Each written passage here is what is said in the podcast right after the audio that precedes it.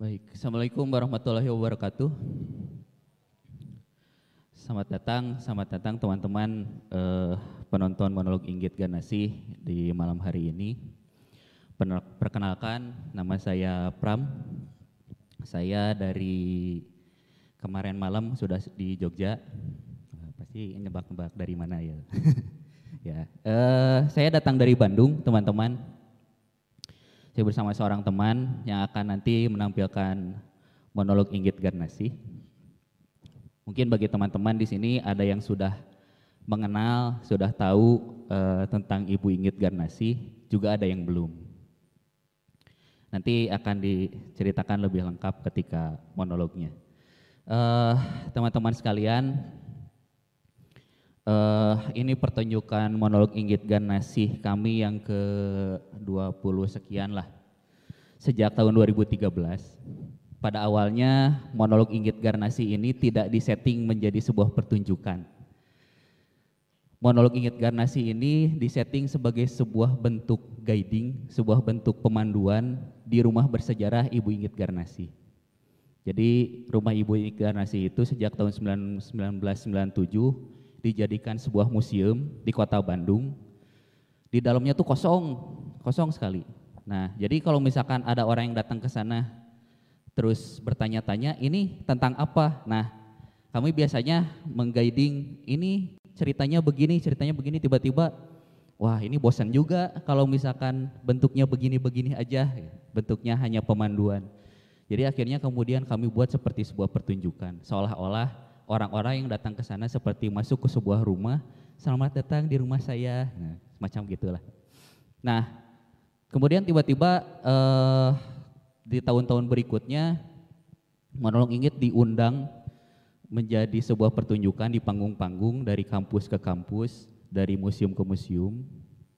Kemudian kami berinovasi tahun 2017 dimasukkan uh, live musik di dalamnya. Jadi ada pengiring musik. Tapi kemudian pandemi menyerang dan kemudian kami tidak bisa apa-apa. Akhirnya monolog Inggit Ganasi kembali ke format yang awalnya hanya sebuah hanya sebuah monolog biasa tanpa iringan musik. Tapi kali ini kita coba pakai musik uh, uh, minus one sebagai background saja. Jadi nanti teman-teman selamat menyaksikan, selamat uh, mencerna bagaimana perjuangan Ibu Inggit Garnasi selama 20 tahun mengawal seorang singa podium, seorang proklamator yang waktu itu belum menjadi siapa-siapa. Ibu Inggit Ganasi mengawal uh, Soekarno, seorang Soekarno dari 1923 sampai 1943. Dua tahun sebelum kemerdekaan mereka berpisah. Nah, 20 tahun inilah yang ingin kami dekatkan kepada teman-teman. Kami ingin mengajak teman-teman lebih dekat melihat bagaimana Indonesia dikonsep secara lebih dekat dari orang-orang yang terlibat di dalamnya. Teman-teman, kami persembahkan dari Bandung monolog Inggit Ganasi. Selamat menyaksikan.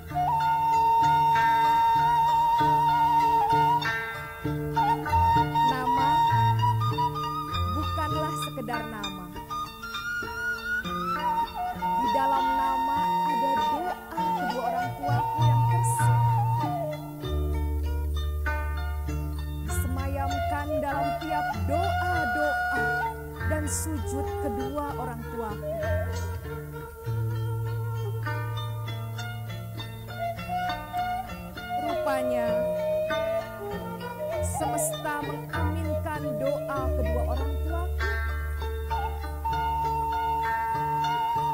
Iya, aku teh tumbuh menjadi seorang perempuan yang katanya teh banyak disukai sama orang-orang. Kadang mereka teh suka berlebihan.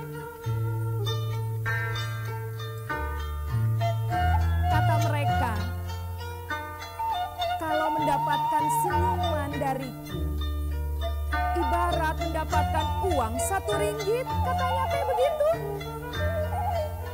Mereka teh aku ya, mana suka membuat inggit malu. Begitu sohor panggilan seringgit, sehingga tiap kali aku berjalan ke pasar, ke pengajian,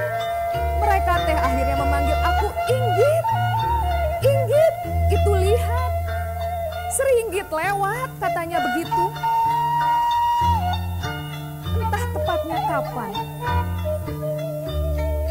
Mereka mulai mengenalku dengan nama Inggit Garnasi. Aku Inggit Garnasi. Di usia 12 tahun, aku dipaksa menikah sama Kang Nata Atmaja. Pernikahan tanpa cinta bisa dibayangkan hampa seperti apa. Tapi karena baktiku kepada kedua orang tuaku, aku harus menjalani pernikahan ini dan menerima itu sebagai takdirku.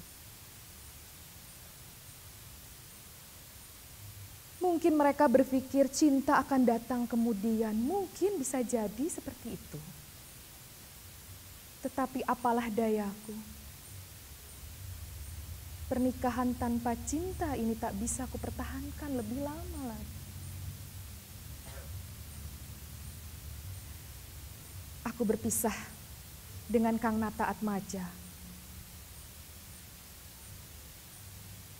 Beberapa tahun kemudian, kemudian aku bertemu dengan seorang laki-laki bernama Sanusi. Atau aku memanggilnya Kang Uci. Seorang saudagar di kota. Tentu saja kali ini aku menikah dengan penuh cinta. Kang Uci teh meni baik sama aku. Semua keinginan aku teh dipenuhi sama Kang Uci. Aku mau ini, mau itu, pasti Kang Uci penuhi. Tetapi aku bukan perempuan yang senang meminta apa-apa. Sejak kecil, aku sudah diajarkan oleh orang tuaku untuk menjadi perempuan binangkit. Perempuan yang jangan tergantung kepada orang lain, termasuk kepada laki-laki. Sejak kecil aku sudah diajarkan membuat jamu, aku menjahit pakaian, aku membuat bedak. Jadi, sekalipun aku adalah seorang nyonya, pantang bagiku untuk menjadi perempuan yang tidak berdaya. Setiap hari aku tetap membuat jamu, membuat bedak, menjahit pakaian, melinting rokok, kemudian kujual ke pasar yang dekat rumahku. Tujuanku hanya satu, Aku hanya ingin lebih dekat, menyapa saudara-saudaraku, bertemu dengan saudara-saudaraku. Demikianlah hidup menurutku penuh arti. Apalah artinya seorang nyonya jika ia terkurung di dalam sangkar saja, hanya berpangku tangan di kursi goyang, itu bukan inggit. Iya, aku menikmati kehidupanku sebagai istri Kang Uci Aku menikmati peranku sebagai perempuan berdagang di pasar. Itulah hidup buatku. Aku mengenal Kang Uci yang saat itu adalah ketua Sarekat Dagang Islam. Betapa aku senang sekali bertemu dengan orang-orang dan di Bandung. Bandung memang sejak dulu menjadi magnet bagi pergerakan Entah kenapa. Tempat berkumpulnya orang-orang. Pada waktu itu, Bandung menjadi pertemuan syarikat dagang Islam yang begitu besar. Katanya teh orang-orang dari seluruh penjuru Nusantara datang ke Bandung untuk bermufakat, rapat atau entah apa namanya. Dan aku, hasratku untuk ikut terlibat, memerdekakan tanah air yang aku cintai semakin menggelora. Walaupun saat itu Aku teh hanya kebagian jadi kepala dapur. Aku teh disuruh masak.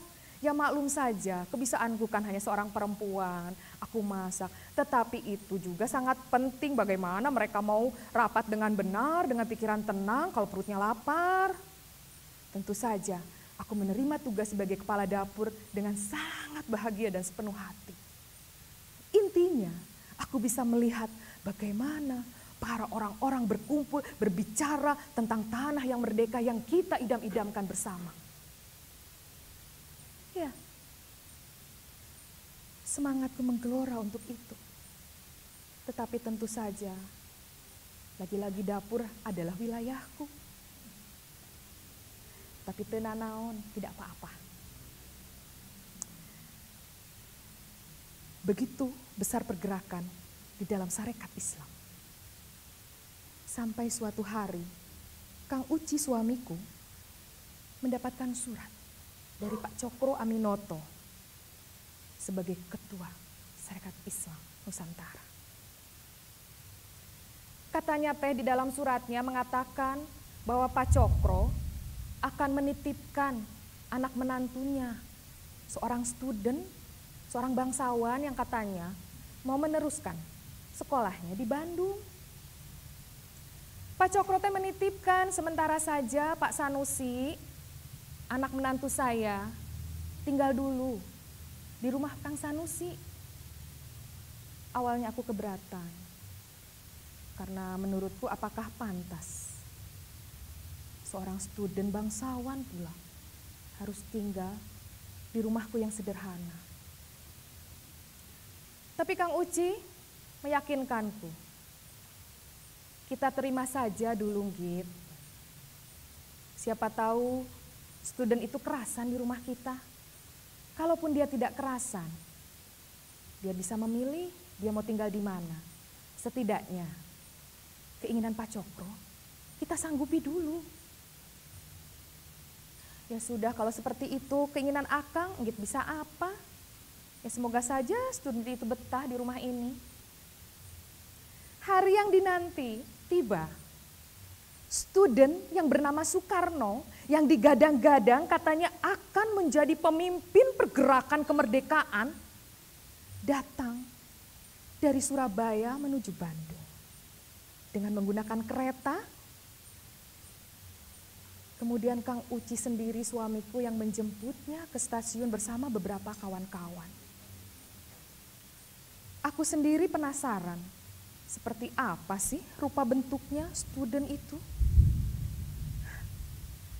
Aku sudah membayangkan. Mungkin ia seorang pemuda yang sangat hebat, sangat pintar, sangat cerdas. Sehingga para sesepuh-sesepuh yang sedang bergerak ini menitipkan kemerdekaan ini kepadanya. Ya, dari kejauhan aku sudah melihat iring-iringan beberapa orang Kulihat suamiku, kulihat Kang Bajuri, kulihat beberapa teman pergerakan yang lain datang.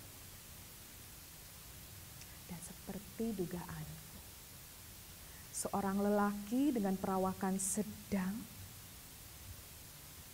menggunakan belangkon, kemeja putih, kain batik, sepatu pantopel, pemuda perlenteng Iya, aku persilahkan mereka masuk, aku harus bersikap sebagai seorang nyonya rumah yang baik tentu saja. Aku ingat sekali kata-kata pertama yang kuucapkan. Selamat datang di Bandung, Bung. Dan aku pun masih ingat sekali kata-kata yang pertama ia ucapkan kepadaku. Sungguh cantik ibu pemilik rumah. Sungguh pandai student ini mengambil hatiku. Mangga kalebet Aden. Seperti ini keadaan rumah kami. Semoga saja Aden betah ya di sini. Kalau tidak betah juga tidak apa-apa. Sementara saja dulu tinggal di sini sampai nanti Aden teh bisa mendapatkan rumah tinggal yang lebih layak. Sejak kehadiran yang bernama Soekarno, mereka menyebutnya Bung Karno, tetapi aku lebih suka memanggilnya Engkus karena ia mengenalkan namanya sebagai Kusno. Jadi biar nampak akrab, ku panggil saja Engkus.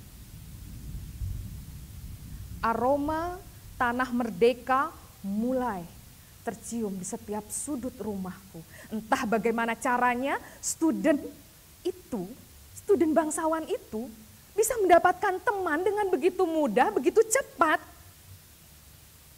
Dari mulai pagi hari siang, sore, malam, pagi lagi, siang lagi, malam lagi, pagi lagi, dan begitu seterusnya. Rumahku tidak pernah sepi dari orang-orang muda yang menggelora, yang berbicara tentang tanah merdeka.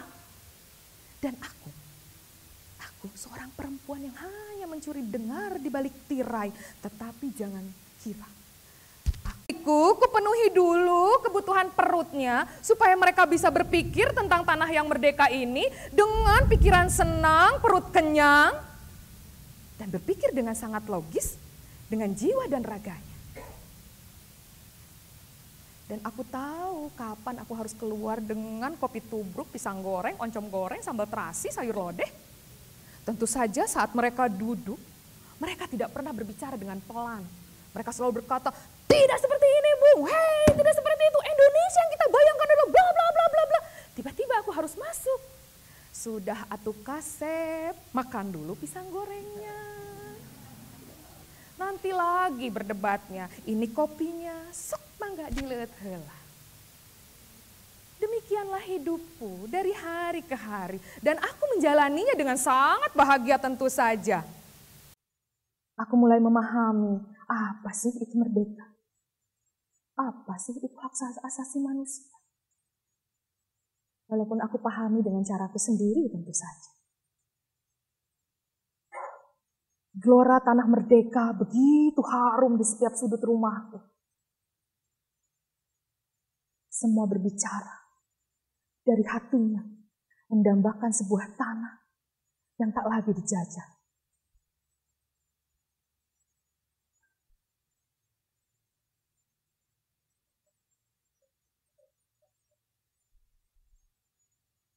Semangat memang menggelora.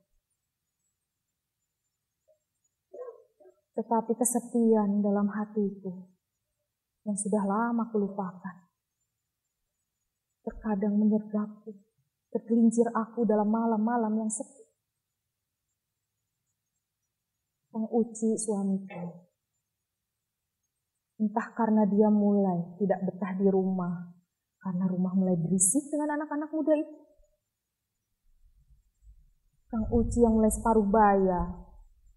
Selepas sholat isya, sering sekali pergi. Entah ke mana, tidak bilang sama aku.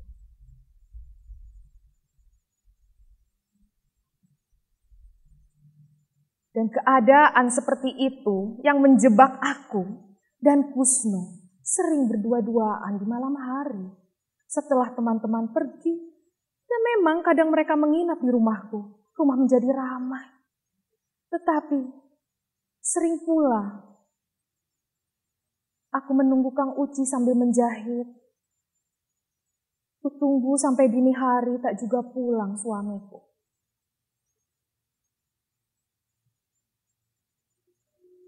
Aku ini hanya manusia biasa, perempuan. Aku ini hanya terdiri dari darah dan daging dan aku bisa terhujam oleh kesepian yang berkepanjangan.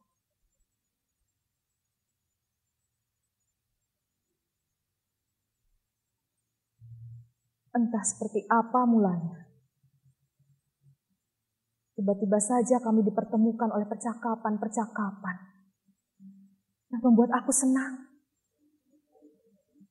Kusno sering bertanya kepadaku, Inggit, menurutmu apa yang diinginkan oleh orang-orang di pasar itu tentang merdeka, tentang tanah-tanah yang tidak ingin dijajah lagi?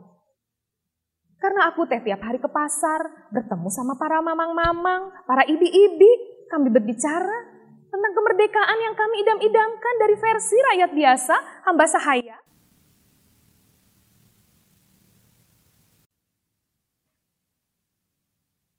Aku tidak tahu mulai kapan benih-benih kasih sayang itu mulai tumbuh di antara aku dan Engkus. Tapi tidak boleh. Ini tidak benar. Dari sudut pandang mana pun, ini tidak benar. Kusno, aku ini induk senangmu Ini tidak boleh terjadi. Aku ini perempuan yang sudah punya suami.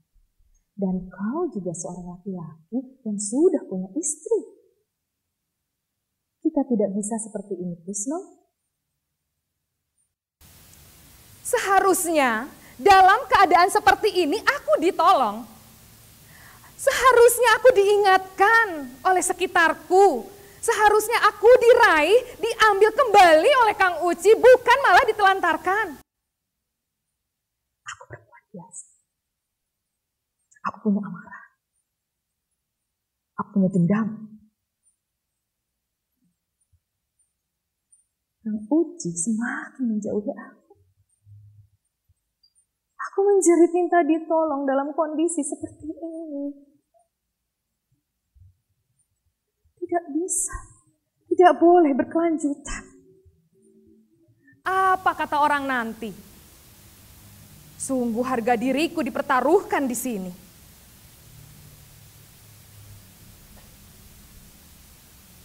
Kusno mulai merayuku mengatakan bahwa Inggit cinta itu tidak pernah salah. Ya betul Engkus, cinta itu tidak pernah salah. Mungkin kali ini cinta sedang kehilangan arah menuju ke arah kita. Tapi ini tidak boleh. Sekalipun perasaan ini adalah anugerah dari Tuhan, tapi keadaan kita tidak memungkinkan untuk bersama. Kusno, kau panggil istrimu Utari dari Surabaya untuk tinggal bersama kita di sini. Aku meminta seperti itu karena pikirku itu adalah jalan satu-satunya supaya menjauhkan aku dan Kusno dan membunuh benih-benih cinta yang sudah mulai tumbuh di hati kami berdua. Tetapi tidak demikian nyatanya. Kusno memang membawa Utari istrinya tinggal bersama kami di Bandung. Ternyata hanya untuk menunjukkan, Inggit, ini loh istriku, yang kunikahi karena hormatku kepada Pak Cokro. Walau bagaimanapun dia istrimu, Kus, kau harus menghormatinya. Aku tahu, Kusno bukan lelaki yang bodoh. Dia tahu dengan segala resiko yang akan dia ucapkan dan ia lakukan. Aku tahu Kusno menyayangi Utari. Karena suatu hari Utari sakit, Kusno begitu sayang sekali merawat Utari, mengkompres kepalanya, memijat kaki. Tetapi selama kurun waktu tinggal di rumahku, tidak sekalipun Utari dan Kusno mau tidur satu kamar. Entah apa masalah mereka. Dan aku mulai memahami kekosongan-kekosongan yang terjadi. Bayangkan, Aku melihat sang lelaki duduk dengan buku-buku tebal, kemudian tiap hari berdialog, berdiskusi tentang tanah merdeka yang diidam-idamkan, sementara si perempuan sangat suka sekali bermain deko. Si perempuan suka bermain dengan keponak-keponakanku, bermain dakon. Ini mungkin. Tetapi tentu saja aku tidak membenarkan. Suatu hari Kusno berkata kepadaku, Inggit tolong kau yakinkan Utari istriku tentang mimpi-mimpiku untuk bangsa ini. Tolong Git, kau paham cita-citaku.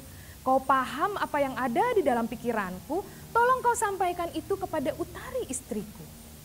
Dengan senang hatiku akan aku lakukan. Tetapi semakin aku meyakinkan Utari tentang mimpi-mimpi dan cita-cita Kusno, aku yang semakin paham. Aku yang semakin bisa menerima Kusno. Dan Kang Uci yang kuharapkan akan menarikku dari gelombang kusut ini hanya berdiam diri saja, seperti tidak berdaya. Ketambah lagi, mulai ikut campurlah keluarganya Kang Uci yang mengatakan katanya Inggite menghabiskan uang Kang Uci untuk membiayai para pemuda-pemuda yang suka kumpul di rumahnya. Tidak seperti itu, Enggit mah punya uang sendiri, kan Enggit bekerja, dagang di pasar. Uang dari Kang Uci itu aku simpan untuk keperluan sehari-hari kami saja. Aku ini ingin bekerja untuk bisa membantu saudara-saudaraku yang kekurangan. Dan aku marah, ya tentu saja aku marah. Dan semua itu memperuncing keadaanku dengan Kang Uci dan keluarga.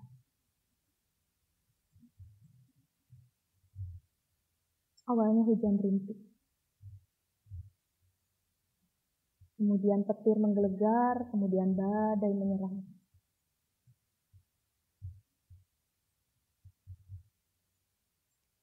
Engkus mengembalikan utara kepada Pak Cokro. Kau tahu Inggit, ini tidak bisa dipaksakan. Ada yang lebih penting sesungguhnya dari cinta. Adalah bangsa.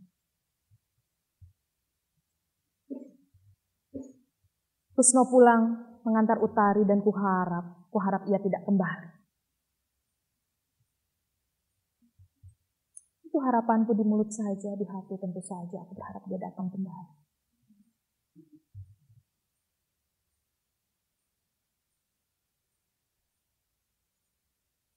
Ketika ia kembali, ia mengatakan, Inggit kita tidak bisa seperti ini dan aku bukan lelaki yang suka membohongi diri sendiri. Betul, Kusno, kita tidak bisa seperti ini, makanya hentikan rayuan-rayuanmu kepadaku. Inggit, aku tahu kau tidak bahagia. Bahagia aku adalah urusan aku, Kusno. Apa pedulimu tentang kebahagiaan hidupku? Iya, kau tidak bisa membohongi dirimu sendiri, Inggit. Kau boleh mengatakan kau bahagia dari mulutmu, tapi matamu mengatakan betapa kau terhujam oleh kesepian-kesepian itu. Lalu apa pedulimu tentang kesepian-kesepian aku? Inggit, aku yakin kau percaya aku bisa menolongmu dari kesepian-kesepian ini. Lelaki tidak tahu diri dia. Hah.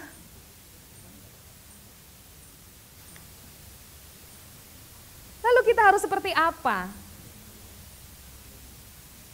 Dan tidak kuduga jawabannya. Inggit, aku akan memintamu kepada Kang Uci. Jangan gila kau Kusno. Kau baru saja mengatakan akan meminangku, memintaku kepada suamiku sendiri. Dagelan macam apa ini? Kupikir hanya gertakan semata, tetapi laki-laki ini, pemuda ini memang gila. Keesokan harinya, keesokan hari. Pagi-pagi, seperti biasa, aku sajikan kopi tubruk kesukaan suamiku. Kemudian kubuatkan juga kusno. Dari dalam kamar aku mendengar mereka berbicara. Gila memang dia. Dia benar-benar memintaku kepada suamiku. Kang Uci, saya mencintai istri Anda.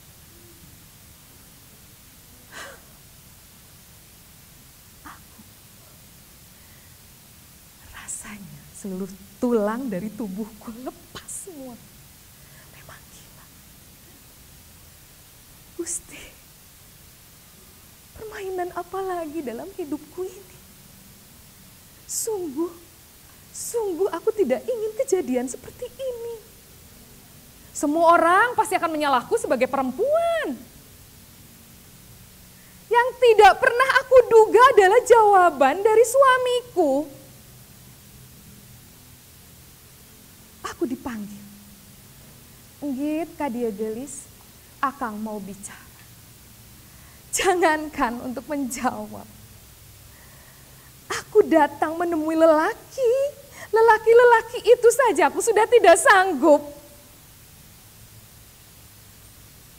Dengan segala kekuatan yang kupunya, aku berusaha. Berusaha menghadapi takdir yang sudah mulai ada di depanku. Gusti, nyuhungkeun kekuatan lahir jeung. Mangga Gusti. Samudaya diri abdi, abdi sanggakeun ka Gusti. Berpegang kepada keyakinanku kepada Allah, aku menghadapi mereka berdua. Akang. Inggit. Kusno memintamu kepada Akang. Katanya ia mencintai. Bagaimana denganmu Inggit? Apakah kau mencintai Soekarno?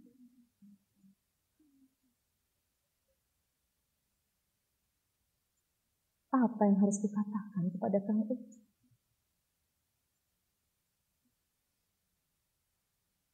Hampura, Akang. hampura. Inggit rumah saya salah, Akang. Hampura. Hanya kata maaf yang ku minta dari suamiku.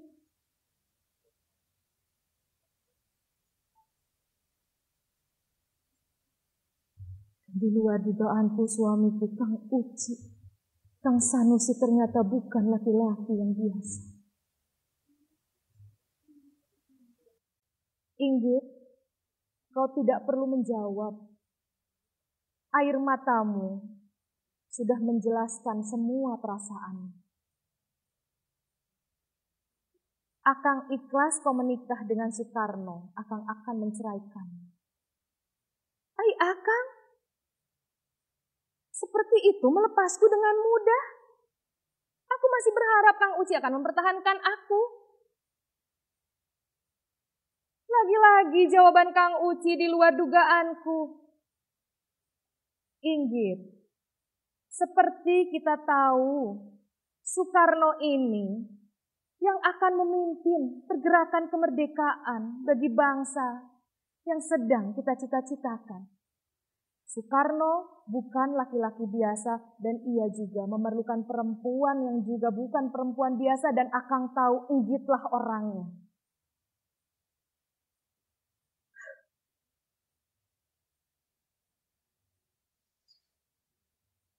Dibayangkan, kecintaan suamiku terhadapku bisa kalah oleh cintanya kepada bangsa ini.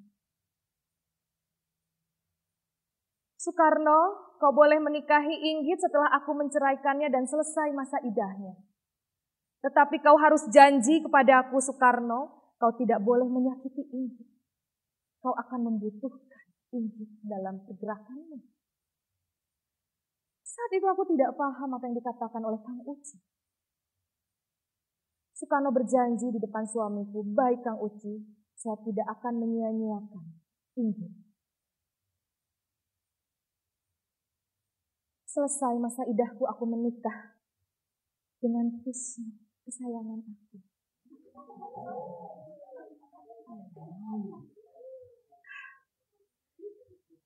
seperti terangkat satu beban dalam hidupku. Aku sadar, aku harus segera meninggalkan kursi nyonya. Aku sadar, sekarang aku bersuamikan seorang mahasiswa yang tidak punya apa-apa. Aku sadar, tugasku kali ini adalah mendorongnya untuk segera lulus kuliah dan mendampinginya dari satu podium ke podium yang lain. Betapa banyak harapan-harapan dan doa yang disematkan di dalam pundaknya. Aku tahu itu. Dan aku. Sejak aku menandatangani takdir menjadi istrinya, aku siap menghadapi apa pun resikonya. Mungkin ini jalan Tuhan untukku mengabdi kepada bangsaku yang tiap malam aku ingin berdoa, Tuhan kasih aku kesempatan berperan untuk kemerdekaan bangsaku. Tuhan menjawab dengan jalan ini. Aku harus semakin bekerja keras tentu saja. Aku harus bangun dini hari, kemudian aku ke pasar, karena aku sangat sadar bersuamikan seorang laki-laki yang tidak punya uang.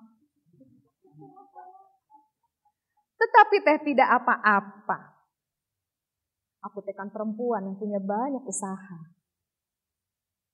Jangankan uang, jiwa ragaku kuberikan untuknya.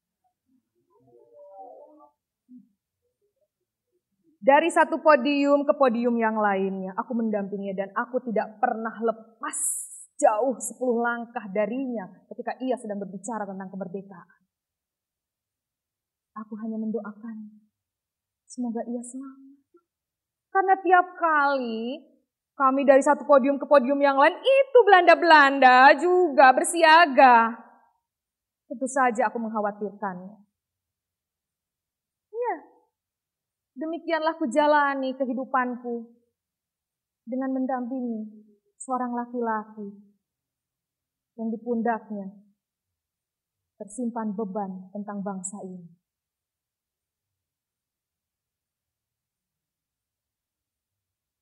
Suatu hari aku diajak oleh Krisno untuk menghadiri sebuah pertemuan PNI di Solo. Menjelang dini hari, kami pindah ke Jogja ke rumah Mr. Suyudi. Di situ, tengah hari, pintu rumah Mr. Suyudi digedor-gedor. Hai, Mr. Suyudi, di sana ada Soekarno ya. Tolong coba keluar itu Soekarno. Aku mendengar Belanda-Belanda itu teriak, manggil-manggil nama suamiku. Kusno yang sedang tidur, kemudian terbangun. Kus, cicing didinya, enggit muka luar. Ada apa, Mr. Suyudi? Ini Ceinggit mencari Soekarno. Ada apa tuan-tuan mencari suamiku? Suamiku dianggap membuat sebuah pemberontakan. Dan suamiku ditangkap di Jogja dini hari itu juga. Dimasukkan ke dalam penjara orang gila. Tentu saja aku bingung bagaimana ini. Segera aku pulang dengan kereta sendiri saja, kemudian ku panggil teman-teman pergerakan dan mengatakan, Bung Karno ditangkap di Jogja, kita bisa apa hari ini? Kukumpulkan semua teman-teman untuk melakukan negosiasi. Tiga hari kemudian ku dengar suamiku dikembalikan ke Bandung dengan kereta, kemudian dijebloskan ke penjara Bancel. Penjara para penjahat tengik kali itu. Suamiku kan tahanan politik, seharusnya ia dimasukkan ke suka miskin. Bukan ke Bancai dengan para pembunuh-pembunuh itu. Aku paham siasat dari para Belanda-Belanda itu. Ia ingin menghancurkan mental dari suami. Aku cemas, iya. Sebagai seorang istri, aku khawatir suami kesayanganku disiksa oleh mereka. Aku hanya bisa menjenguknya di penjara. Dan itu pun tidak kurang dari sepuluh cecunguk-cecunguk Belanda itu berada di sekitar kita. Dan kami dilarang berbicara menggunakan bahasa Sunda. Tentu saja mereka tidak ngerti. Aku melihat betapa Kusno cukup terpukul dengan keadaan ini. Inggit, aku tidak melakukan apa-apa, aku tidak melakukan pemberontakan, aku hanya sedang berjuang untuk bangsaku. Mohon kaset, Inggit tahu Kusno. Jangan merasa sia-sia. Tidak ada yang sia-sia dalam pergerakan ini. Bukankah kita sudah menduga, kita sudah mengantisipasi segala resiko dari perjuangan ini. Aku sudah berjanji, berjanji kepada diriku sendiri. Tidak ada satu tetes air mata pun yang akan aku keluarkan di hadapan suamiku. Sekarang kau hanya bisa berdoa kusno dan tetap berpikir Kau tidak akan selamanya di sini, nanti kau akan diadili.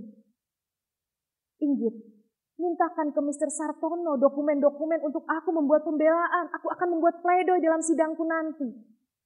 Tapi kumaha cara nak kaset? Jangankan untuk membawa sebuah dokumen yang sangat penting.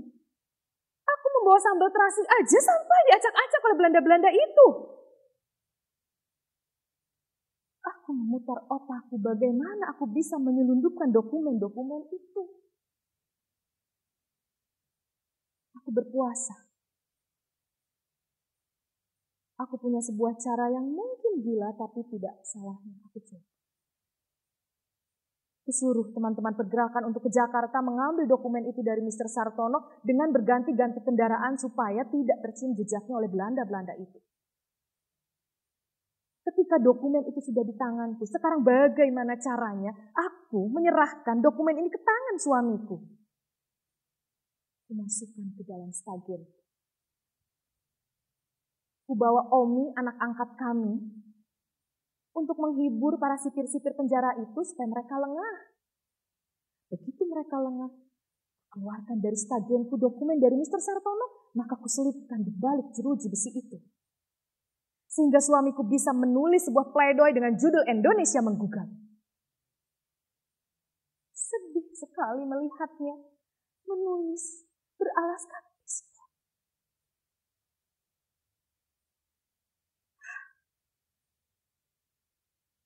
Tetapi ini janjiku. Sesulit apa pun, tidak akan ada keluhan keluar dari mulutku. Kesedihanku cukup kuadukan kepada Gusti Allah Maha penolong. Aku percaya. Aku sangat percaya itu. Hari yang dinanti tiba, suamiku diadili di gedung Lanrat, diberi kesempatan membacakan Indonesia menggugat. Kuberikan kekuatan kepadanya, kuberikan doa-doa di dahinya. Kusma, ini saatnya. Jangan pernah takut untuk menghadapi mereka. Allah bersama kita.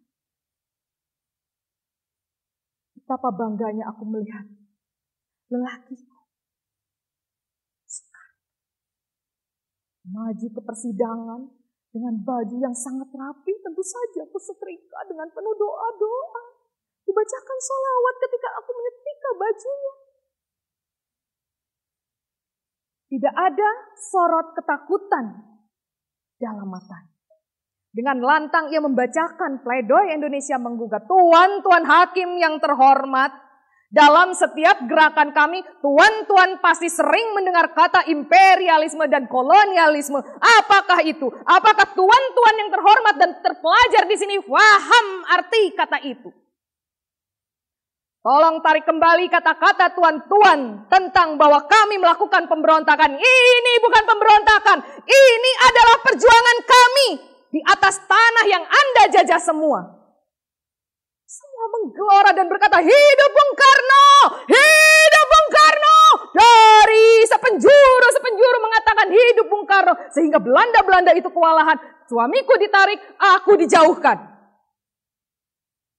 Empat tahun ponis dijatuhkan kepada suamiku Soekarno. Dipindahkan ke penjara Sukamiskin. Tetapi Tuhan mendengar setiap doa-doa dari kami, semua anak bangsa yang berharap tentang tanah yang merdeka. Gugatan Indonesia menggugat mendapat reaksi internasional. Suamiku yang tadinya hanya dua tahun, kemudian mencoba dilepaskan karena betapa banyak protes-protes dari dunia internasional. Aku tentu saja senang. Tetapi di balik kesenangan itu, suamiku mendapat kabar yang tidak enak. Hatta, Sahrir, Ali Sastro, pecah kongsi. Mereka memilih jalan masing-masing. Ternyata adu domba anjing-anjing Belanda ini luar biasa. Mereka mengatakan, Bung Karno sudah menandatangani surat kesepakatan untuk mundur dari pergerakan. Tentu saja ini membuat perpecahan. Teman-teman pergerakan seperti hilang pegangan. Hatta mulai khawatir. Sahrir, Dokter Cipto, Dokter Tomo, semua mulai mengatur siasat masing-masing. Tidak ada lagi satu kata untuk Indonesia. Ini membuat suamiku begitu terpukul. Di samping itu, aku pun dirayu-rayu oleh para Belanda-Belanda itu untuk menandatangani bahwa Bung Karno segera mundur dari pergerakan haram najis hukumnya bekerja sama dengan Belanda-Belanda itu. Aku memang perempuan yang tidak berpendidikan, tetapi aku tahu tidak seperti ini mencapai kemerdekaan kami. Aku tentu saja khawatir. Tapi aku ketimbang memilih menandatangani kerjasama dengan Belanda-Belanda dengan janji bahwa suamiku akan segera dikeluarkan, aku tidak mau. Aku lebih memilih, aku soan pada kiai-kiai, guru-guru kami. Aku hanya memohon doa. Kiai, seperti apa? Bagaimana? Apa yang harus aku lakukan? Sementara semangat suamiku sedang hilang karena teman-temannya mulai pecah. Aku memilih jalan tirakat dan berdoa. Di tengah kegentingan, di penghujung tahun di akhir Desember, suamiku dikeluarkan oleh Belanda itu karena protes dunia internasional yang cukup besar. Iya, Aku menjemput suamiku bersama Ali Sastro dan Mas Mansur dan juga Ki Hajar Dewantoro. Juga anak kami, Om. Jangan panggil Bung Karno suamiku kalau dia kapok dalam pergerakan. Jeruji besi bancai, jeruji besi suka miskin tidak membuatnya kapok. Semangati dia, Gus. Kita bisa. Kita pasti bisa mengajak rakyat untuk kembali bergerak. Semua sudah dibuktikan kau tidak menyerah pada Belanda-Belanda itu. Kemudian suamiku membuat sebuah pidato yang luar biasa di lapangan Tegalega yang mengatakan kita tetap bisa menghancurkan kolonialisme dan imperialisme dengan menyatukan Asia dan Afrika. Kemudian suamiku membuat tulisan-tulisan, membuat artikel-artikel yang disebarkan. Mungkin kami sembrono. Belanda-Belanda itu tetap membuat siasat. Dan kami lagi-lagi ditangkap.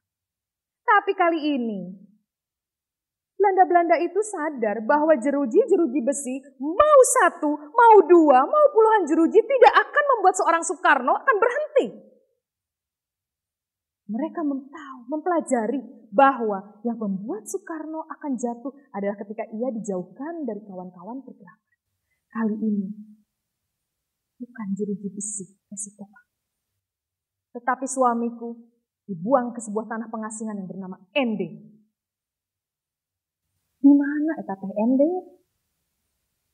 Mendengar saja kami tidak pernah. Kusno bilang kepada aku, Pinggir, kali ini rasanya aku menyerah. Kenapa Engkusnya bilang begitu, Kas? Enggak boleh aku Engkusnya menyerah. Ende, Inggit. Kita tidak tahu Ende itu ada di mana dan seperti apa. Kali ini aku akan pergi ke Ende dan aku tidak tahu apakah aku akan pulang lagi menemuimu. Akan pulang lagi ke tanah Jawa ini atau tidak. Atau bahkan aku akan di sana. Tidak boleh bicara seperti itu. Kau tahu?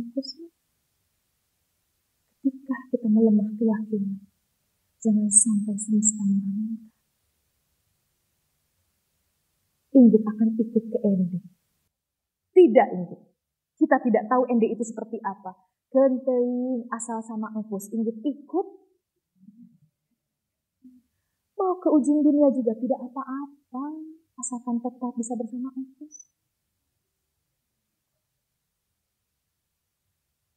Keraguan kami adalah kepada ibuku, ibu Amsi yang sudah sepuh sakit-sakitan. Kalau aku ikut Wisnu, bagaimana dengan ibu? Kalau aku tidak ikut dengan apa yang akan terjadi dengan suamiku? Pergerakan ini tidak boleh berhenti sampai di sini.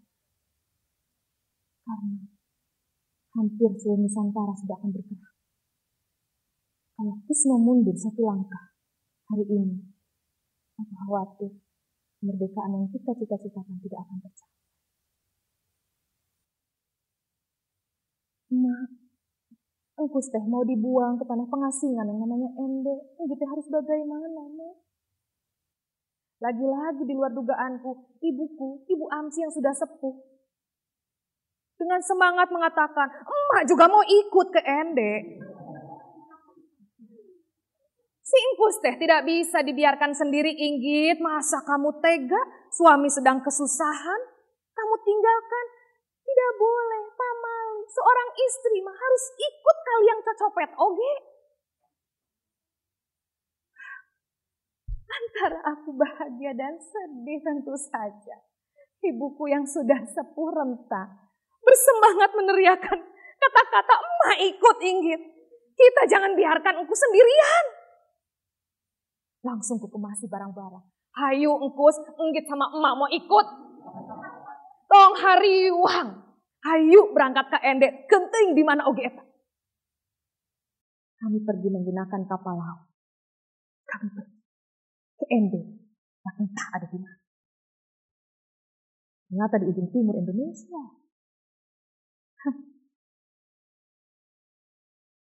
Tidak mudah tiba di Ende.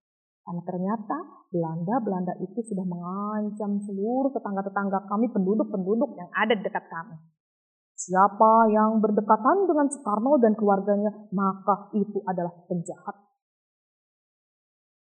Tanpa saja, setiap kali kami menyapa, senyum, tidak ada yang membalas kami seperti orang yang berpenyakitan menular, mereka menghindari kami semua.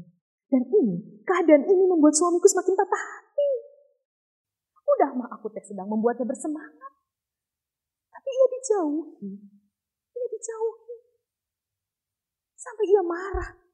Ia berkata, Inggit, kau tahu yang kulakukan sampai aku di penjara, aku dibuang ini untuk mereka. Untuk mereka supaya memperoleh kemerdekaannya tidak lagi dijajah. Tapi lihat, aku seperti seorang penyakitan yang mereka tidak mau menatapku sedikit pun. Sabar, Islam.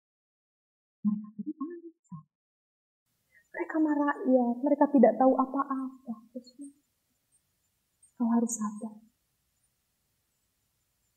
Jangan kehilangan cara, Kusma. Yang tidak boleh kan kita berkegiatan politik.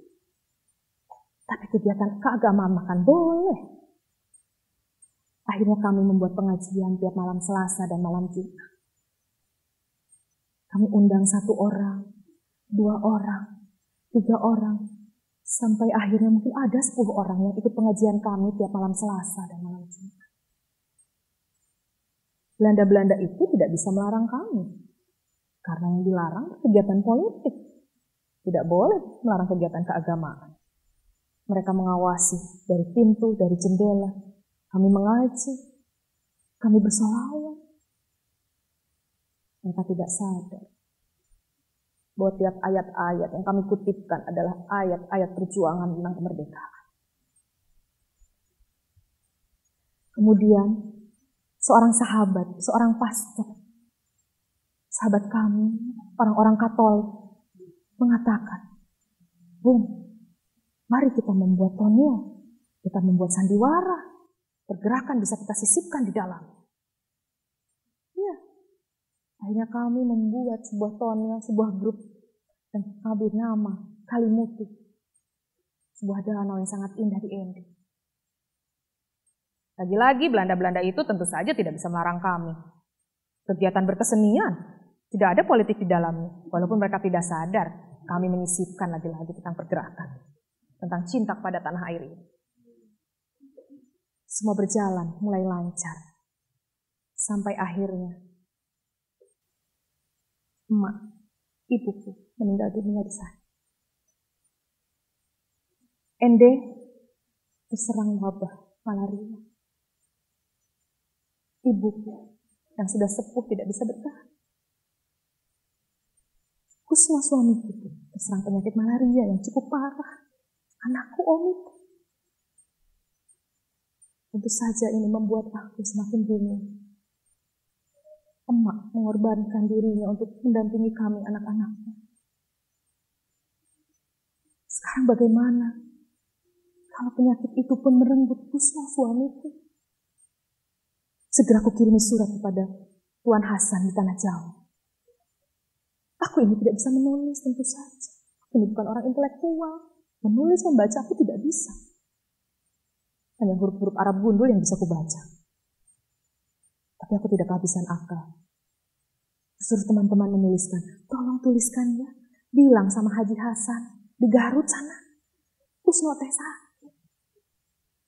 Tolong lakukan sebuah pergerakan di tanah Jawa. Minta Kusno segera dipindahkan dari MD yang sedang terserang wabah. Aku teh khawatir. Ternyata pergerakan teman-teman di tanah Jawa membawa hasil. Hatta dan Sahrir mendesak Belanda-Belanda itu untuk segera memindahkan Soekarno dari sebuah wabah yang besar. Tentu saja dengan ancaman-ancaman. Kau tahu kan Sahrir? Jika Tuan tidak memindahkan sahabat kami Bung Karno, jika ia mati di tanah pengasingan, maka pengadilan internasional yang akan memporak-porandakan Belanda-Belanda di sini. Takut mereka. Akhirnya suamiku dipindah. Suamiku dipindahkan ke Bengkulu. Ya, setidaknya Bengkulu lebih dekat dari Jawa. Suamiku, aku, dan anak kami Omi serta beberapa kawan kami mulai melakukan perjalanan ke Bengkulu. Aku berdoa di tiap perjalanan. Berdoa semoga Bengkulu menjadi tanah harapan bagi kami. Tetapi Bengkulu punya kisah sendiri untukku dan Kusma.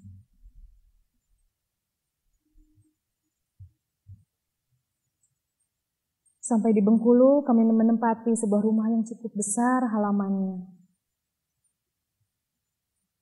Sebuah rumah yang dipinjamkan oleh sahabat kami Karim Oy. Di sana suamiku mengajar di sebuah sekolah Muhammadiyah. Dan aku, tentu saja aku bahagia diberikan halaman yang begitu luas. Karena aku bisa bercocok tanam di sana. Setidaknya, orang-orang di Bengkulu lebih ramah.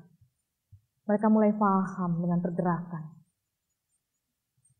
Hingga suatu hari datang ke rumah kami Seorang penggerak Muhammadiyah bernama Tuan Hasanuddin bersama istrinya dan anak gadisnya bernama Fatma. Fatma seusia dengan anak kami Omi. Fatma anak yang cerdas dan cantik. Omi butuh teman. Omi mulai beranjak dewasa. Dan ia senang ketika Fatma datang sebaya akrab dengannya. Aku senang melihat anakku Omi yang mulai tumbuh remaja mendapatkan kawan.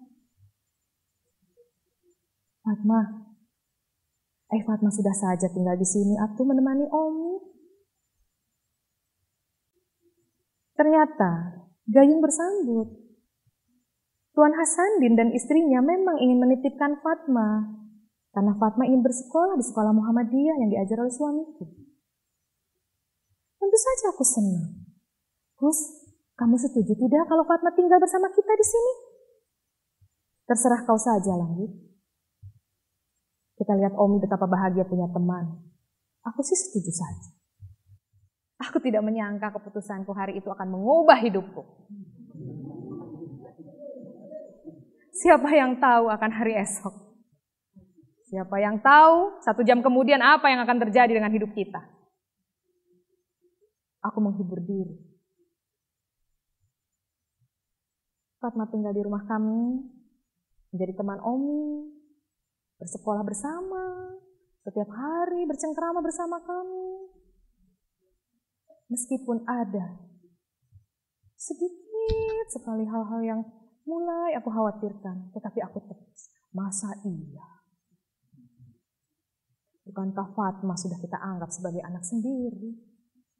Dan aku percaya kepada suamiku. Hingga suatu hari Kusno berkata kepadaku, Kusno, apa yang kau pikirkan kau merenung saja.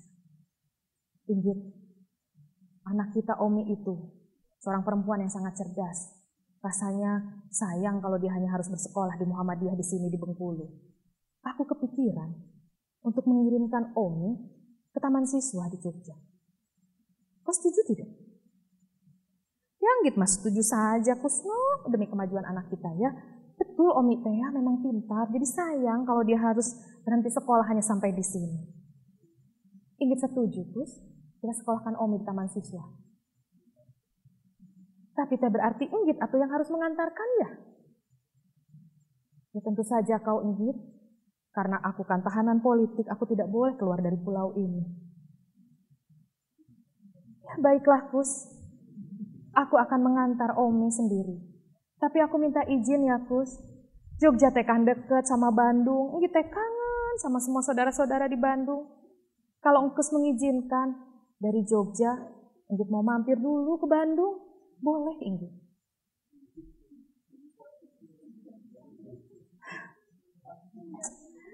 ada kekhawatiran. Mungkin karena aku tidak pernah jauh-jauh dari engku, suamiku tersayang. Kalau aku pergi ke Jogja, bisa memakan waktu berhari-hari kami di kapal laut, lalu aku akan singgah ke Bandung. Ah, tapi segala segala keraguan-keraguan, dan firasat-firasat buruk. Engkus kan tidak sendirian di rumah, ada Fatma, ada beberapa kawan, ada si Eteh, ada si Ibi yang menunggu. Jadi kalau untuk makan rasanya Kusno pasti terurus. Kus, Enggit mengantarkan dulu Omi. Iya, aku pergi ke Jogja. Kemudian aku singgah di Bandung, tetapi di tengah kebahagiaan aku bertemu dengan saudara-saudaraku di Bandung, kekhawatiran itu tidak hilang. Ini mungkin firasat. Akhirnya, aku mempersingkat kunjunganku di Bandung. Aku kepikiran suamiku terus. Apakah ia terurus makannya? Apakah ia bisa tidur nyenyak tanpa aku temani? Aku memutuskan untuk pulang.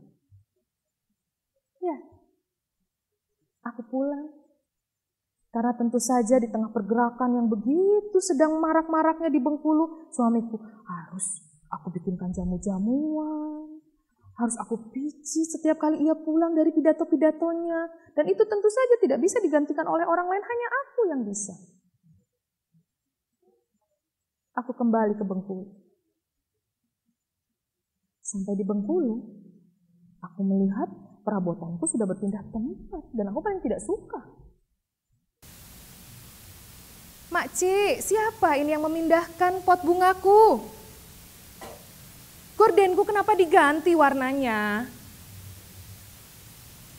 Sprayku pun diganti. Tapi tidak ada satu orang pun yang menjawab. Ada apa ini? Bukan aku tidak mendengar desas-desus tentang suamiku dan perempuan itu. Tetapi kan aku percaya kepada suamiku. Dosa kalau aku harus mencurigai dia tanpa bukti. Makci, ke mana Fatma? Aku tidak melihatnya. Ce, ketika Omi pergi ke Jogja bersama Ece, Fat juga pulang ke kampungnya. Mungkin dia tidak kerasan karena tidak ada Omi.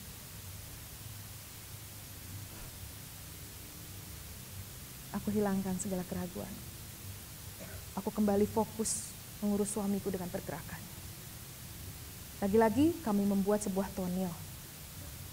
Kali ini kami beri nama kelompok drama tersebut Monte Carlo. Dari satu pertunjukan ke pertunjukan yang lain, dari satu pengajian ke pengajian yang lain, dan cukup membuatku menyembunyikan segala keraguanku terhadap Kusno. Tapi takdir tidak bicara demikian.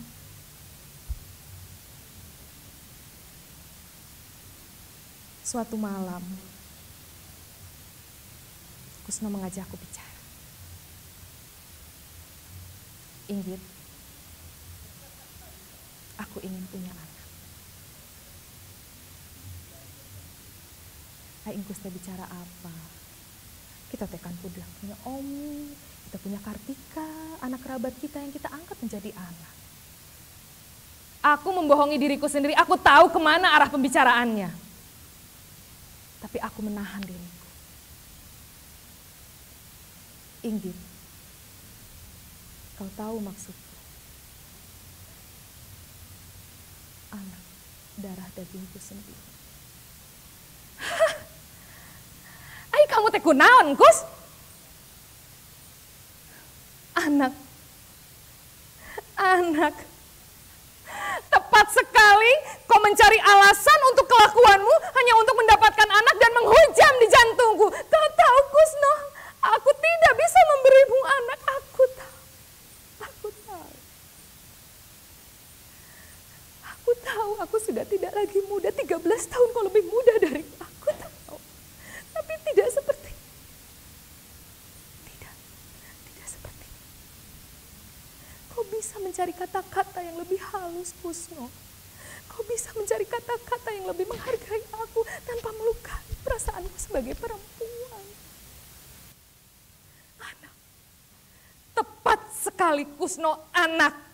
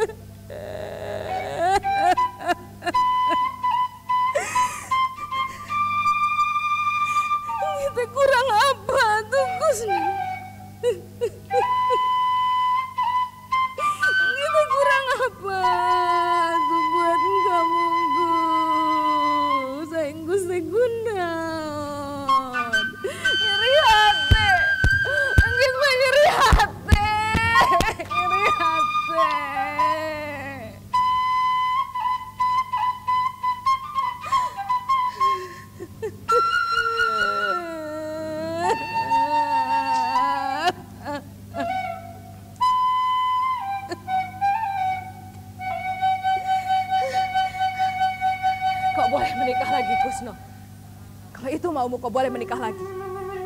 Tetapi, ceraikan dulu.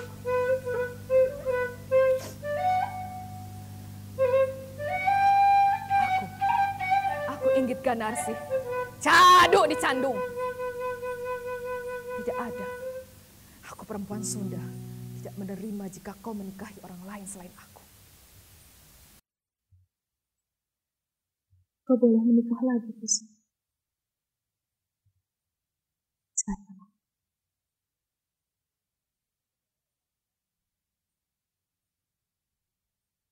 Tetapi Kusno tidak mau menceraikan aku. Tidak seperti ini, Inggit. Mana mungkin, mana mungkin aku menceraikanmu setelah apa yang kau lakukan untukku selama ini. Ya terus apa mau kamu? Berdalih anak, kelemahanku, kau menyatakan ingin menikahi perempuan. Aku tahu, Kusno, aku tidak buta. Sekarang sudah jelas keinginanmu mempunyai anak dari perempuan itu. Silahkan kau pikirkan, aku atau dia. Sejak kejadian malam itu, seperti ada tembok beton di antara aku dan Kusno. Tentu saja aku sebagai perempuan sakit sekali hati. Tetapi lagi-lagi, kesakitanku harus kusimpan. Karena tugasku belum selesai mendampingi dia. Setidaknya, setidaknya kalau ia lebih memilih perempuan itu, biarkan aku menyelesaikan dulu tugasnya mendampingi di tanah pengasingan ini. Biarkan aku menjalankan dharmaku mengantarkannya kepada gerbang kemerdekaan ini. Aku punya hutang bukan kepada Soekarno tetapi kepada tanah air ini. Memang, Kusno tidak pernah lagi berbicara tentang menikah lagi dengan perempuan ini. Tidak sekalipun. Tetapi, sikapnya berubah tentu saja.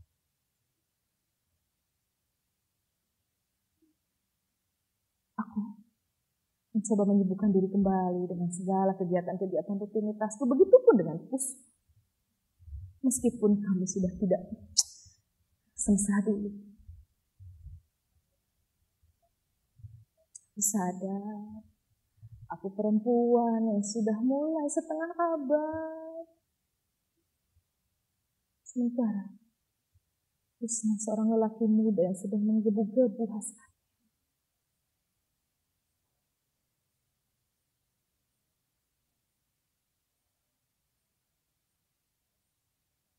Di tengah kegentingan ini, Jepang datang. Membuat Belanda-Belanda itu kocar kacir. Aku berharap ini angin segar buat kemerdekaan bangsa yang kami cita-citakan. Ternyata Jepang sudah menguasai tanah ini. Sehingga satu persatu Belanda itu diusir pergi ke negaranya. Kabar baik datang. Tuan Imamura bernegosiasi kepada teman-teman pergerakan. Meminta suamiku Soekarno untuk kembali ke Jakarta, ke tanah Jawa. Dan itu tentu saja kabar yang membahagiakan buatku. Aku berharap segala prahara di Bengkulu ini selesai dengan kami kembali ke Jawa. Gusti, aku berharap sekali seperti itu. Kami menuju tanah Jawa, tepatnya ke Jakarta dengan berpindah-pindah tempat.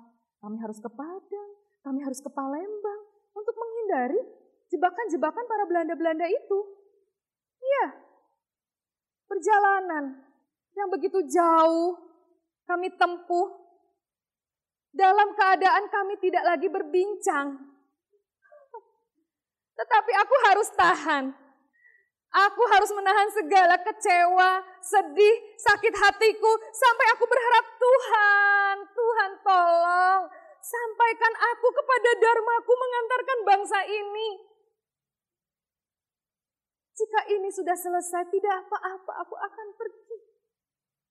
Aku akan pergi. Sudah tidak pentinglah lagi tentang cintaku.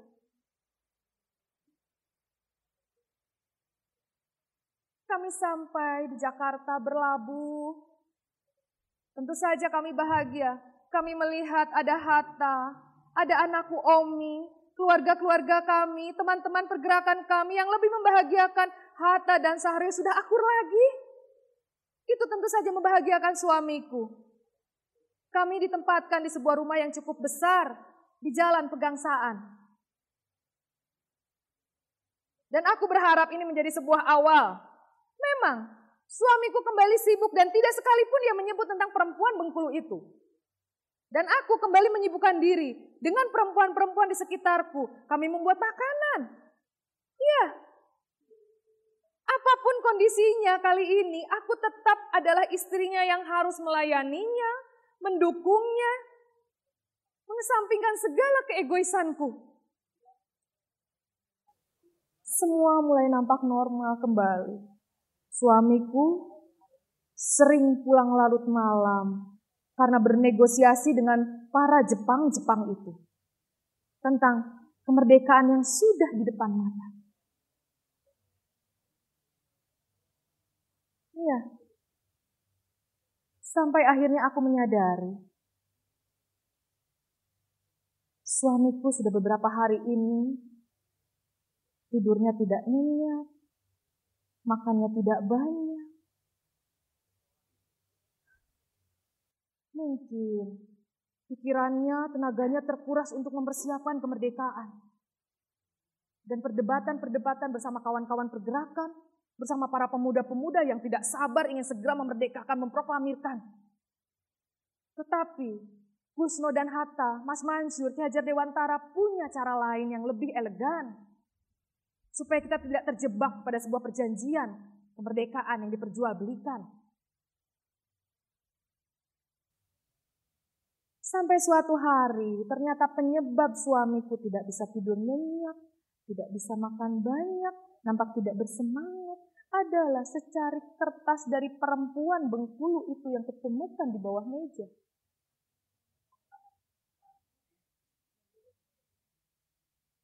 Kulihat secarik kertas. Aku tidak tahu isinya apa, tapi perasaanku tidak enak. Ku panggil Encan, yang sering menemani kami. John, tolong dibaca, apa ini isinya? Sesaat Encan membaca, raut mukanya berubah. Tidak apa-apa ibu, tolong John, apa kata surat itu? Dari siapa? Tidak apa-apa ibu. Encon, aku tahu itu surat dari perempuan Bengkulu itu. Apa katanya? Ternyata isi suratnya. Bapak, apakah Bapak benar-benar mencintai Fat? Apakah Bapak akan segera melamar Fat? Fat butuh kepastian Bapak. Karena Fat akan segera dijodohkan oleh orang tua Fat di kampung. Ini rupanya yang membuat suamiku tidak bisa tidur nyenyak. Bukan soal sama Jepang-Jepang itu si Horeng teh.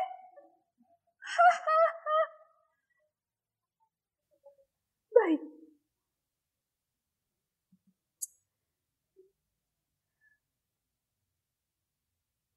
Sudah kering air mata. Kekhawatiranku sudah bukan lagi tentang hubunganku dengan Kusma Kekhawatiranku adalah suami tersayangku kehilangan semangatnya di tengah keadaan genting negosiasi tentang tanah merdeka ini yang sudah ada sejengkal lagi di depan mata. Jika ia harus kehilangan semangatnya, bagaimana dengan rekan-rekan pergerakan lainnya? Kali ini, aku yang bernegosiasi dengan diriku.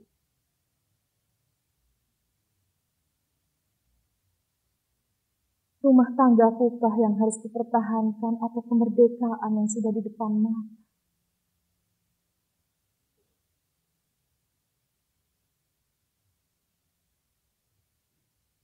Hingga suatu malam, aku terbangun dari tidurku. Aku melihat suamiku di atas sajadahnya sedang sesebukan menangis.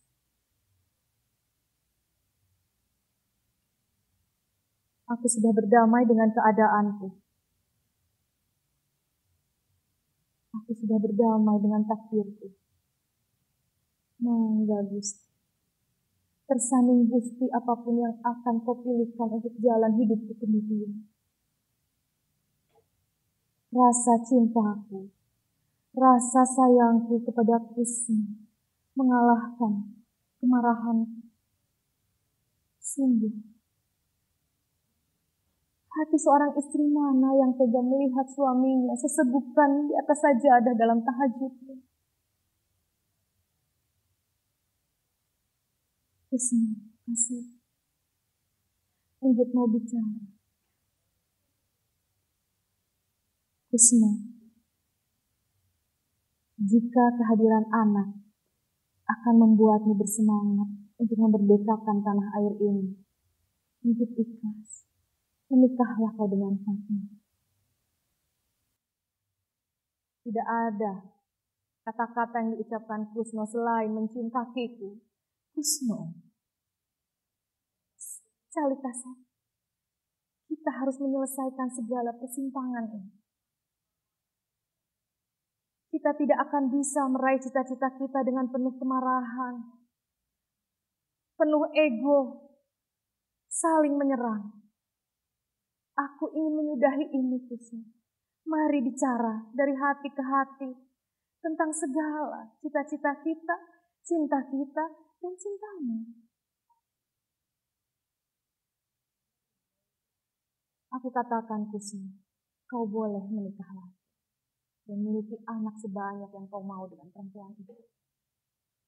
Tapi bagaimana denganmu, Inggit? Ceraikan aku. Aku tetap pada keputusanku. Aku perempuan yang tidak menerima jika dimati. Tidak inggit. Sampai kapan pun aku tidak akan menceraikanmu. Lalu apa maumu inggit? Apa maumu inggit? Di sini Kusno, aku sudah tidak minta pendapatmu. Ini adalah pendapatku dan keputusan. Sekali lagi kukatakan, jika kehadiran anak bisa membuatmu semangat, membuatmu kembali bergelora, jika kehadiran perempuan itu bisa kembali menyuntikkan energi untukmu, tinggalkan aku. Mungkin dharmaku hanya sampai di sini saja, Putri. Hanya mengantarmu sampai ke gerbang kemerdekaan yang kita cita-citakan. Mungkin Perjuangan itu akan dilanjutkan oleh perempuan Bengkulu itu, Kusna. Aku sudah ikhlas. Tidak, Inggit. Kusna bersikeras untuk tetap tidak mau menceraikan aku. Karena katanya, apalah hidupnya dia tanpa aku. Tetapi kenapa harus ada perempuan itu? Lagi-lagi anak. Anak yang tidak bisa aku berikan kepadanya. Aku tahu tidak salah Kusno mengharapkan kehadiran seorang anak ya lelaki muda, lelaki yang gagah.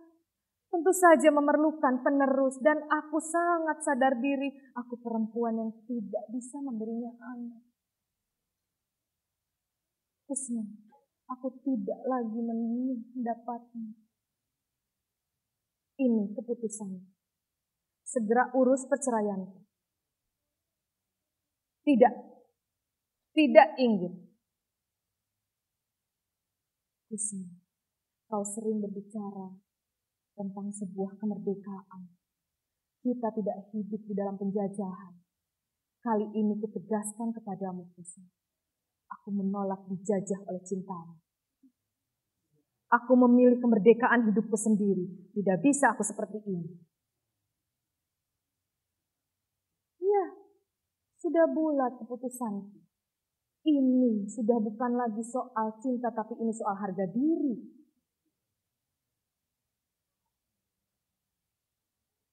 Kau sudah tidak mencintaiku ini. Demikian tuduh suamiku kepada. Bukan seperti itu, Kasem. Bukan karena aku tidak mencintaimu, justru karena aku sangat mencintaimu, Kusno. aku mencintaimu. Bagaimana mungkin aku bisa merawat ketulusan kesucian cintaku jika ada perempuan lain yang keluar dari kamarmu yang tiap pagi menyiapkan sangu goreng untukmu dan itu bukan aku. Aku hanya ingin merawat putihnya cintaku kepadamu tanpa terkotori cemburu dan amarahku.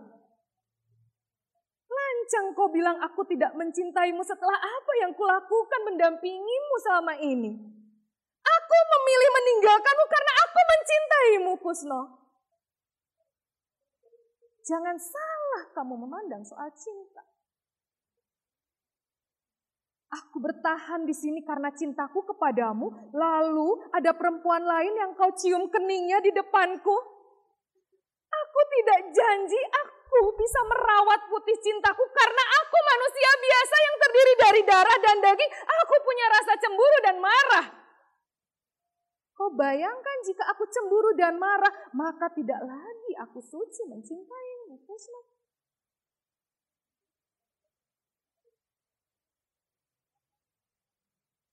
Kusno, cintaku padamu bukan cinta birahi, cintaku padamu atas nama Tuhan dan tanah air ini. Sekalipun kali ini aku resikonya kehilanganmu, aku tidak akan kehilangan cintaku kepada Sang Maha Pencipta dan kepada tanah air yang sedang kita perjuangkan ini. Justru mungkin tugasku selesai mengantarmu dengan penuh cinta dan kasih sayang ini maka lanjutkan. Ceraikan aku. Aku akan pulang ke Bandung. Kau meneruskan cita-citamu, aku meneruskan hidupku dan cita-citaku. Keputusanku sudah bulat tidak bisa lagi diganggu gugat. Karena lagi-lagi kutegaskan ini tentang harga diri seorang perempuan. Aku tidak merasa kalah oleh perempuan itu. Aku tidak merasa bersaing. Bagiku, tanpa ada perempuan itu aku sudah menjadi pemenang. Aku tidak perlu memperdebatkan sesuatu yang memang sudah menjadi takdir hidupku.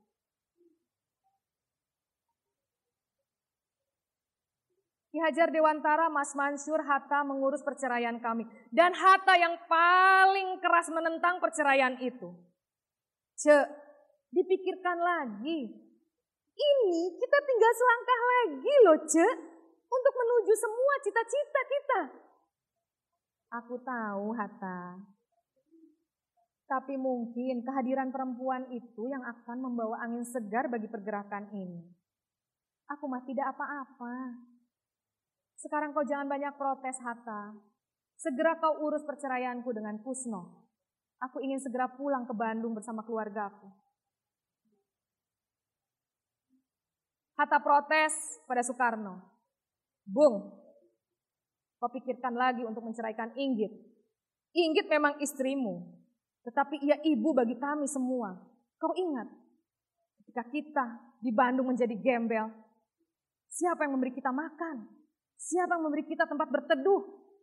Siapa yang memfasilitasi kita dengan menjual semua harta-hartanya? Kau harus ingat itu, Bung. Inggitnya tidak mau dimadu. Sudah, Hatta. Ini sudah menjadi keputusanku. Aku terima ini sebagai takdirku. Akhirnya kami bercerai. aku pulang ke Bandung. Cukup bingung sebetulnya aku pulang ke Bandung karena aku tidak tahu aku mau tinggal di mana. Karena rumah kami di Ciatel sudah kami jual ketika kami akan pergi ke ND. Akhirnya aku minta diantarkan ke rumah kerabatku, Haji Anda, di Jalan Lengkong. Aku akan tinggal di sini sementara, Kus. Jangan merasa bersalah. Kita akhiri semua baik-baik sampai di sini. Tetapi kau harus janji kepadaku, Kusno. Teruskan apa yang kita cita-citakan. Jangan berhenti. Jangan berhenti. Aku memang mungkin tidak bisa mengurusmu lagi. Tidak bisa mendampingimu lagi. Tetapi doa-doaku akan terus ada di nadimu.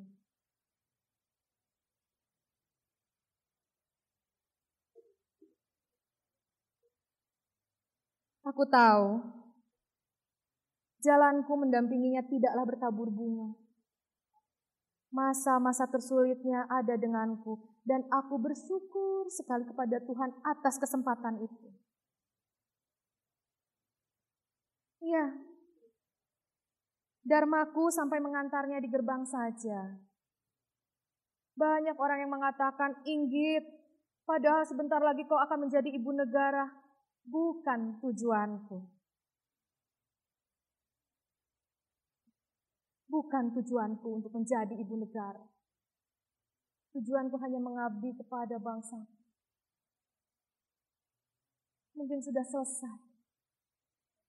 Aku, Inggit Ganarsi, istrinya, kekasihnya, sahabatnya, temannya di masa-masa sulit. Dan aku tidak boleh mengeluh.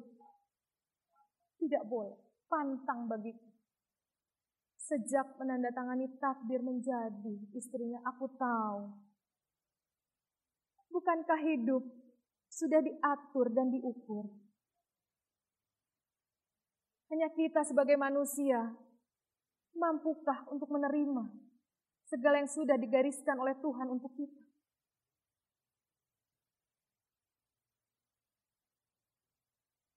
Tidak ada penyesalan di dalam diriku. Karena aku sudah cukup puas mengantarkannya hanya sampai di gerbang kemerdekaan saja.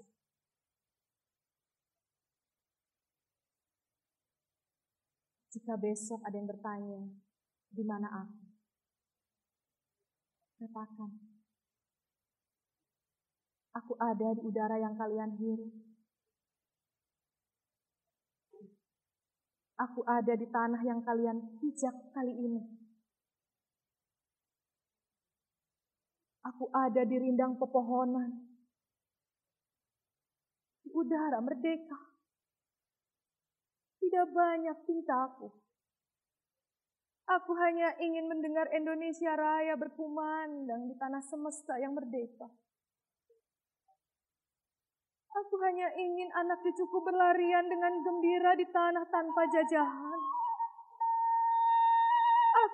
Ingin melihat kalian bahagia, hidup damai, sejahtera, bersaudara. Jika besok ada yang bertanya di mana aku, aku ada. Kalian semua. Tidak apa-apa. Jika besok kelak tidak ada yang mengingat namaku, tidak apa-apa. Karena aku berkeyakinan tidak tercatat di bumi tetapi langit mendengar. Jangan hancurkan apa yang sudah kami perjuangkan dengan darah, air mata, dan cinta. Jangan dihancurkan. Jangan dihancurkan apa-apa yang sudah kami perjuangkan dengan penuh air mata. Jangan pernah dihancurkan. Apalah arti sebuah beda. Kami membangun tanah merdeka ini dengan penuh cinta. Kami membangunnya dengan penuh cinta. Jadi anak-anakku, siapa yang mengajari kalian semua kebencian ini? Siapa yang menorehkan segala kebencian dan dendam yang ada di hati kalian? Kami membangun ini dengan cinta. Aku tunjukkan nasib. Jika ada yang bertanya di mana aku, aku adalah kamu. Cintaku adalah kamu. Aku Inggit Ganarsi memilih menjadi air. Air yang jatuh seperti hujan dari langit menetes ke bumi, terserap tak terlihat.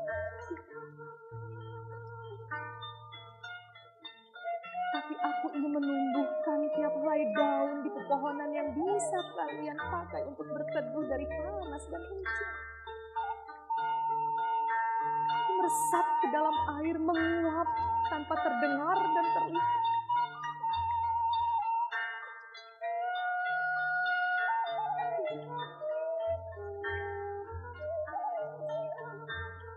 Aku titipkan, titipkan tanah ini kepada kalian.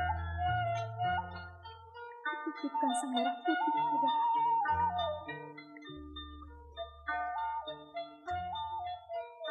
Kutitipkan jiwa-jiwa yang sudah melayang dengan penuh cinta di dalam sukma kalian. Jangan hancur. Kami menitipkan Indonesia pada kalian.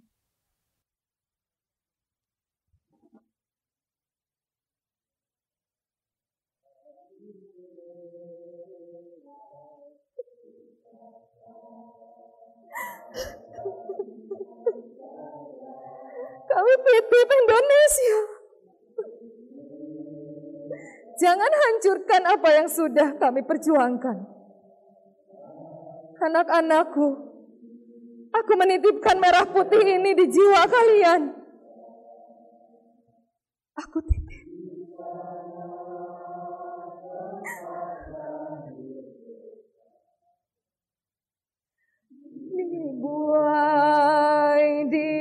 dibesarkan bunda tempat berlindung di hari tua sampai akhir menutup mata. Aku Inggit Ganasi memilih menjadi air.